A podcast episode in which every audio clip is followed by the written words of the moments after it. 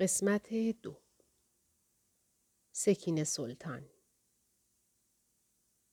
حاج رجب همچنان اندیشناک و هورک همچنان بی تفاوت به فضای دلگشا و پردرخت و چمن و گل و بلبل رسیدند. آفتابی درخشان به محوته و آنهایی که خوش و خورم و اوریان روی چمنزارها دراز کشیده بودند گرمی و آرامش می بخشید. هورک با دیدن آن گلزار دست همراه خود را گرفت و با او در کنار دیگران روی چمنها دراز کشید. مؤمن تازه وارد که تا آن روز در میان مردم اوریان ظاهر نشده بود با ناباوری ساکنان بهشت را دید که چگونه بدون رعایت افت عمومی در انظار به اعمال آنچنانی مشغولند. او همچنان که در اندیشه رفتار خلق الله بود ناگهان چشمش به سکین سلطان همسر اولش افتاد که ده سال پیش مرده بود. سکین سلطان خوش و خندان در کنار قلمانی دراز کشیده بود. پستانهای چروکیده و آویزان و شکم و شلوول او به همان اندازه که دل او را به هم زد غیرتش را هم به جوش آورد. زن مؤمنه دیروزیش بی هیچ شرم و حیایی تن لخت به نور آفتاب سپرده بود و پاهای لاغر و استخانیش چون پیچک های تابستانی به پروپای غلامک پیچیده شده بود. با دیدن این صحنه شور و هیجان حاج رجب از دیدار هوریان و حرکات وسوس انگیز آنها فراموش شد و مشاهده قلمانی که با لذت و شادی با همسرش در حال معاشقه بود او را آنچنان به اعجاب واداشت که پیش خود گفت عجبا این قلمان بیچاره نمی‌داند که با یک زن زشت و پیر سر و کار دارد در همین لحظه نگاهی به هورک خیش انداخت که چونان قنچه در کنارش لمیده بود و پاهای زیبایش را به پروپای او میمالید. چون به شکم و پاهای بیغواره خود نگاه کرد، فهمید که اوضاع خودش هم از سکین سلطان چندان بهتر نیست. همانگاه به یاد حرفهای پیر افتاد و دانست که داستان او و سکین سلطان و این هورک و آن غلامک جملگی صحنه های مصنوعی و تکراری است و خارج از هر گونه احساس و مهر و عاطفه. در گستره باورها و ناباوریها حاج رجب بار دیگر به بررسی اوضاع بهشتی که آن همه آرزویش را داشت پرداخت. عجیب بود. اولین سوالی که به نظرش رسید این بود که چرا اکثریت ساکنان بهشت را زنان و مردان پیر و زشت و یا کودکان خردسال تشکیل می دهند. این پرسش ها همچنان در اندیشه او ادامه می یافت. چرا؟ راستی چرا؟ زیبارویانی که همیشه حسرت دیدارشان را داشت در این وعدگاه نیستند؟ راستی آنها کجایند؟ در دوزخ؟ کجای دوزخ؟ حاج رجب جای زنان و دخترکان زیبا را در بهشت خالی دید و احساس قبن کرد تا جایی که با خود گفت اگر در دوزخ بودم همه آن زنان و دخترکان خوشگل را می دیدم. باید همه آن زیبارویان که همیشه حسرتشان را به دل داشتم دوستی می کردم. خوش به حال آنهایی که در دوزخند. ما را بگو که یا باید ریخت و قیافه زنان پیر و زشت را تحمل کنیم یا با هوریان پلاستیکی بسازیم. حیف از آن همه عبادت و زیارت و عزاداری و نظر و صدقاتی که بیهوده هدر دادیم. حاج رجب با دیدن سکین سلطان و پسرک قلمان با دو مسئله متفاوت دست به گریبان بود. از یک طرف به خاطر ازدواج اجباری با سکین سلطان و تلف شدن چندین سال از بهترین ایام عمرش نسبت به او و آنچه که می‌دید احساس بیتفاوتی می کرد. از طرف دیگر چون او را همسر شرعی خود و مادر فرزندانش می‌دانست بودنش را با مردی غریبه حتی قلمان بهشتی تاب نمی آورد. او هرچه سعی کرد نتوانست حضور آن قلمان جلف را در جوار سکین سلطان نادیده انگارد و سرانجام از جا برخاست و خود را به بالای سر همسرش رساند. سکین سلطان از همه جا خبر حریسانه مشغول معاشقه با قلمان بهشتیش بود که ناگهان قیافه نتراشیده و نخراشیده شوهرش را مثل برج زهرمار بالای سر خود دید. زن که به خیال خودش باور نمی کرد روزی پای شوهرش به بهشت برسد برای یک لحظه فکر کرد که مبادا باز هم در همان عالم خاکی است و باز هم باید به تکرار همان رفع و رجوها و تظاهر به ناموسداری ها بپردازد. دست و پا گم کرده و شتابان از جای برخاست و حوله را که روی چمن پهن کرده بود دور سینهش کشید و با لکنت زبان گفت ایو حاج آقا رجب سلام. به به خوش اومدید. صفا آوردید. کی اومدید که ما خبردار نشدیم؟ و چون حاج رجب را به شدت غضبناک دید خود را جمع و جورتر کرد و گفت خوب خوب. خوش اومدید. صفا آوردید. چطور شد که شما هم سلامتی به بهشت آمدید؟ سکین سلطان بی آنکه معنا و مفهوم کلماتی را که به کار می گرفت به درستی بفهمد دست پاچه و نگران آنچه را که به خاطرش می آمد به زبان می آورد. تا اینکه با دیدن هوری خوشبر و رویی که کنار دست حاج آقا ایستاده بود ناگهان به خود آمد و یادش افتاد که او خود اهل بهشت است و حاج رجب اگر که در دنیای خاکی شوهرش بود اما اینجا نه تنها دیگر شوهر او نیست بلکه در بهشت هم جایی برای سختگیری های دنیای خاکی وجود ندارد. با این دریافت که تعبیری از لاهوت و ناسوت بود به حالت یک زن آزاد ولی بیبند و بار وقیح و بیحیا گفت ایوا خاک به سرم یادم رفت دوست پسرم رو معرفی کنم. این را گفت و بیدرنگ قلمانی را که حاج و واج به قیافه او حاج رجب زل زده بود چنین معرفی کرد. دوست پسرم ممل. ممل نام کوتاه شده محمد علی شاگرد قصاب محله حاج رجب بود که سکین سلطان خاطرش را می‌خواست و به دلیل شباهت این قلمان با آن شاگرد قصاب نام عاشقانه او را ممل گذاشته بود. مرد غیرتمند به محض آنکه جمله دوست پسرم و اسم بیمسمای ممل از دهان همسر سابقش بیرون آمد حتی پیش از آنکه شباهت او را با شاگرد قصاب محله به خاطر آورد چنان خون غیرت در رگ مردانگی و ناموس پرستیش به جوش آمد که نه گذاشت و نه برداشت دو سیلی آبدار چپ و راست بیخ گوش مملی غلمان خواباند. حال و روز قلمان بیخبر از همه جا دیدنی بود. بیچاره در اثر ضربه آن دو سیلی آبدار مثل نعش بر زمین افتاد. چون تا آن روز نه خدا به این قلمان سیلی زده بود و نه هیچ بنده خدایی.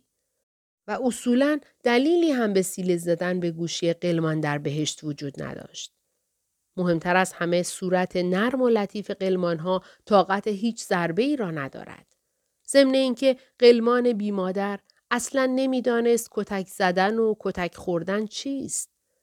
و یا چرا این مرد خپله سرتاس او را که کار بدی هم جز انجام وظیفه نکرده است سیلی زد. حاج رجب که با زدن دو کشیده آبدار به صورت مملی قلمان دق خود را خالی شده می‌دید با خود گفت ناسلامتی این زن همسر و مادر بچه های من است.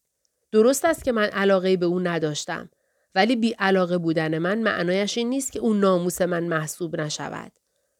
تازه مگر می شود آدم مادر بچه هایش را ببیند که در کنار نرخری خوابیده است و بی تفاوت بماند؟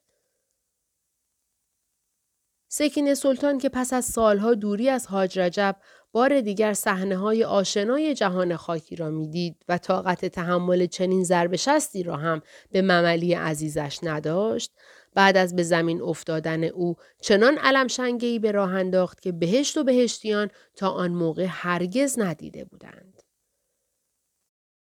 تازه وارد بودن، بی اطلاعی از رسم و رسوم و آین و مقررات بهشت و به خصوص قافلگیری در برابر بیهیایی سکین سلطان آزاد شده از قید و بند دنیای خاکی، حاج رجب را آنچنان دچار ترس و وحشت کرد که باور کردنی نبود.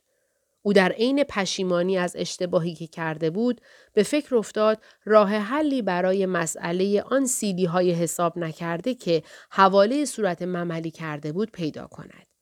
ولی به خاطر ترس و وحشت از سکین سلطان عقلش به جایی نرسید و تنها راه چاره را در فرار از معرکه دید. درست در لحظاتی که سکین سلطان مشغول بستن حوله به دور کمر و آماده شدن برای حمله و انتقام گیری بود، حاج رجب با هیکل چاق و گردش یک مرتبه پا به فرار گذاشت و چنان تند و تیز از معرکه گریخت که همه گردآمدگان این معرکه هاج و واج ماندند. بیچاره ساعتها از ترس میدوید و هر لحظه میپنداشت که سکین سلطان در تعقیب اوست و اگر به چنگش بیفتد پوست از کلش خواهد کند. سرانجام درست وقتی که داشت از نفس می افتاد به کنار نهری رسید. چون احساس تشنگی شدید می کرد چند جرعه آب نوشید و روی علفزارهای نرم و لطیف دراز کشید.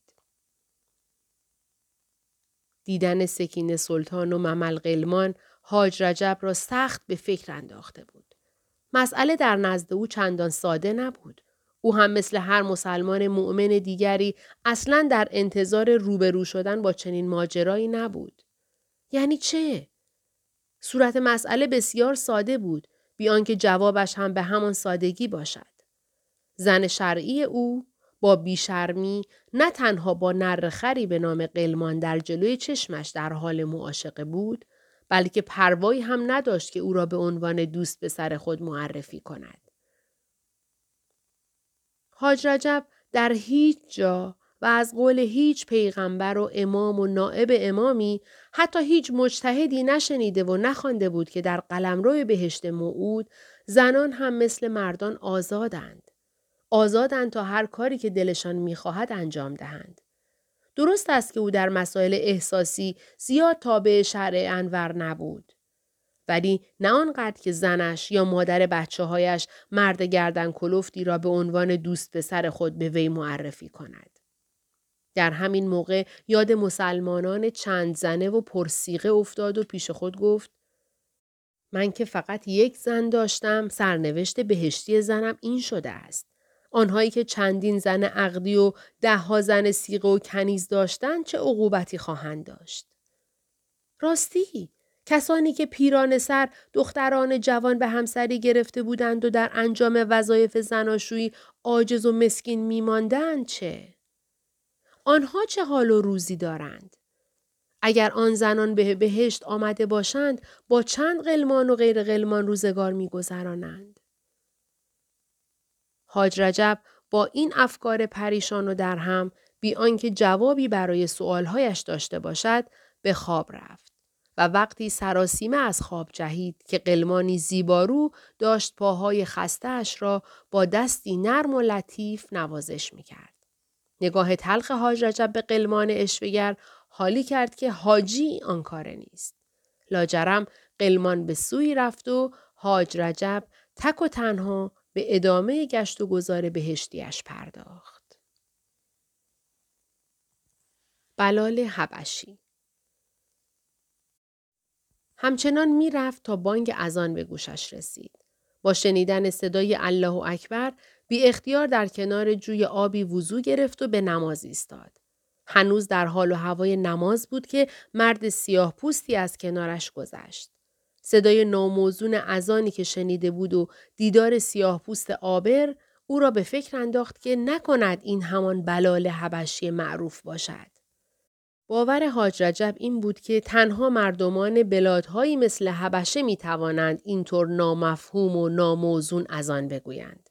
از این رو خودش را به رهگذر رسانید و سرمست از مکاشفه خیش گفت مرحبا به بلال الحبشی. سیاه پوست با کمی تعجب و با لبخندی حاکی از مسرت پرسید ای غریبه تو کی هستی؟ نام مرا از کجا میدانی؟ یا بلال کیست که مسلمان باشد و تو را نشناسد؟ همه مؤمنان می‌دانند که یکی از پایه های شریعت اسلام بر مقام و مرتبت تو نهاده شده است. آیا این ضرب المثل را نشنیده ای که می‌گوید در اسلام بین بلال حبشی و سید قریشی فرقی نیست؟ با شنیدن این جمله بلال حبشی با دو دست زیر شکم چاق و گندهش را گرفت و قاه قاه شروع کرد به خندیدن. حالا نخند و کی بخند. و چون حاج رجب رو متعجب دید خنده کنان گفت ای آدم ساده و خوشباور که نمی‌دانم کیستی و از کجایی. هیچ وقت این حرفها را باور نکن. هیچ وقت. کسی که گفته در اسلام بین بلال حبشی و سید قریشی فرقی نیست هدفش فقط جلب رضای دل امثال من احمق و گول زدن امثال توی ساده بوده ولا غیر. چطور میان من سیاه حبشی و سید قریشی فرقی نیست؟ مگر چنین چیزی شدنی است؟ ببین کاری به دوران پیغمبر اسلام ندارم که حتی در تقسیم غنایم نیز سهم من و امثال من و دیگر عربها از سهم آل قریش کمتر بود. آنقدر کمتر که بارها بر سر تقسیم غنایم اختلاف و جنگ و جدال پیش می آمد. آیا داستان سقیفه بنی ساعده را نشنیده ای؟ نمیدانی که ابوبکر در جمع انصار و مهاجر و صحابه پیغمبر گفت خلافت و میراث پیغمبر از آن آل قریش است. اگر غیر از آن شود همه دستاوردهایمان برباد خواهد رفت. و دیدی که چطور حرف ابوبکر به کرسی نشست؟ آیا دلیلی بهتر از این برای بیپایه بودن برابری و برادری در اسلام پیدا می کنی؟ آیا بین بلال حبشی و سید قریشی فرقی بیشتر از این می تواند باشد که آل قریش خلافت و سروری و آقایی را فقط از آن خود می دانست و آن را حتی از انصار که باعث و بانی پایگیری اسلام شده بودند دریغ کرد؟ از آن گذشته. مگر نمیدانی در طول چند صد سالی که اعراب به اسم اسلام حکومت کردند حتی یک نفر سیاه حبشی و یا غلامی از سایر بلاد حتی اهل مکه و مدینه نیز به خلافت نرسیدند؟ و تنها و تنها آل قریش بودند که در تمام آن دوران حکومت و آقای و سروری کردند؟ هیچ فکر کرده ای علاوه بر ابوبکر و عمر و عثمان و علی خلفای راشدین که هر چهار نفر از سران بنام قریش بودند بنی امیه و بنی عباس هم از همین ایل و آل و طایفه بودند؟ حاج رجب حیرت زده پرسید ای بلال می‌خواهی بگویی در صدر اسلام هم از برابری و برادری اسلامی خبری نبوده؟ می‌خواهی بگویی که قصد و قرض بانی این آین هم حکومت و سروری کردن بوده؟ می‌خواهی بگویی که آن موقع هم مثل امروز به نام اسلام و خدا مردم را فریب می‌دادند تا به ثروت و قدرت و حکومت برسند؟ بلال حرفش را برید و با خنده گفت وقتی که خود صاحب عله به دنبال سروری و حکومت بوده است دیگر از بازماندگان او چه انتظاری داری؟ من تعجب می کنم که چطور بعد از گذشت این همه ایام و روشن شدن همه قضایا هنوز هم شما مردمان ساده دل فریب آن حرفها را می خورید. ببین غریبه. آن روزها اگر بلال حبشی ها فریب خوردند علتش این بود که برای اولین بار حرفهایی در مورد برادری و برابری می شنیدند و سخنان شارع اسلام برایشان تازگی داشت. ولی شما چرا؟ شما که تجربه تلخ دهها قرن را پشت سر داشتید و شنیدید و دیدید که تحت لوای برابری و برادری اسلامی و مساوات و مواسات چه مصیبت هایی بر سر بندگان خدا آوردند. شما چرا دلتان را به این شعارها خوش کردید؟ بلال که سخت متأثر شده بود اضافه کرد ای مرد می‌بینی که من در این دنیا هم از آن می‌گویم. میدانی از آن گفتن یعنی چه؟ میدانی یا برایت بگویم؟ ببین برای از آن گفتن چند مشکل وجود دارد. نخست این که باید روزی چند بار خودت را به مسجد برسانی و از مناره آن بالا بروی. این کار سخت و خسته کننده و طاقت فرساست و کمتر کسی تن به آن می دهد. دوم اینکه فریاد زدن و از آن گفتن آن هم با صدای بلند باعث ورم و پارگی هنجره می شود و بنابراین روزانه چندین بار انجام دادن چنین کار پررنج و مشقتی کار هیچ آدم عاقل نیست. باید ساده لوحی مثل من پیدا شود که تن به آن بدهد. و چه کسی ساده لوحتر از بلال سیاه حبشی که نه تنها از سادات قریش نیست بلکه افتخار عرب بودن را هم ندارد. سوم اینکه از آن گفتن تکرار شعاری است که نه برای گویندهش سودی دارد و نه برای شنوندگانش بهره ای. از این رو کمتر کسی پیدا می شود که مجانی و بدون چشم داشت حاضر به انجام چنین کار بی باشد. و در نهایت شنیدن وصف بزرگی و آقایی علمدار آل قریش از زبان دیگران همواره خوشایند اعراب بوده است. زیرا آنها همین ترفند را آموخته بودند که خودشان از خودشان تعریف نکنند و این مختصر تبلیغات را به عهده معزنان حبشی و دیگران بگذارند. نه قریشی ها و اعراب.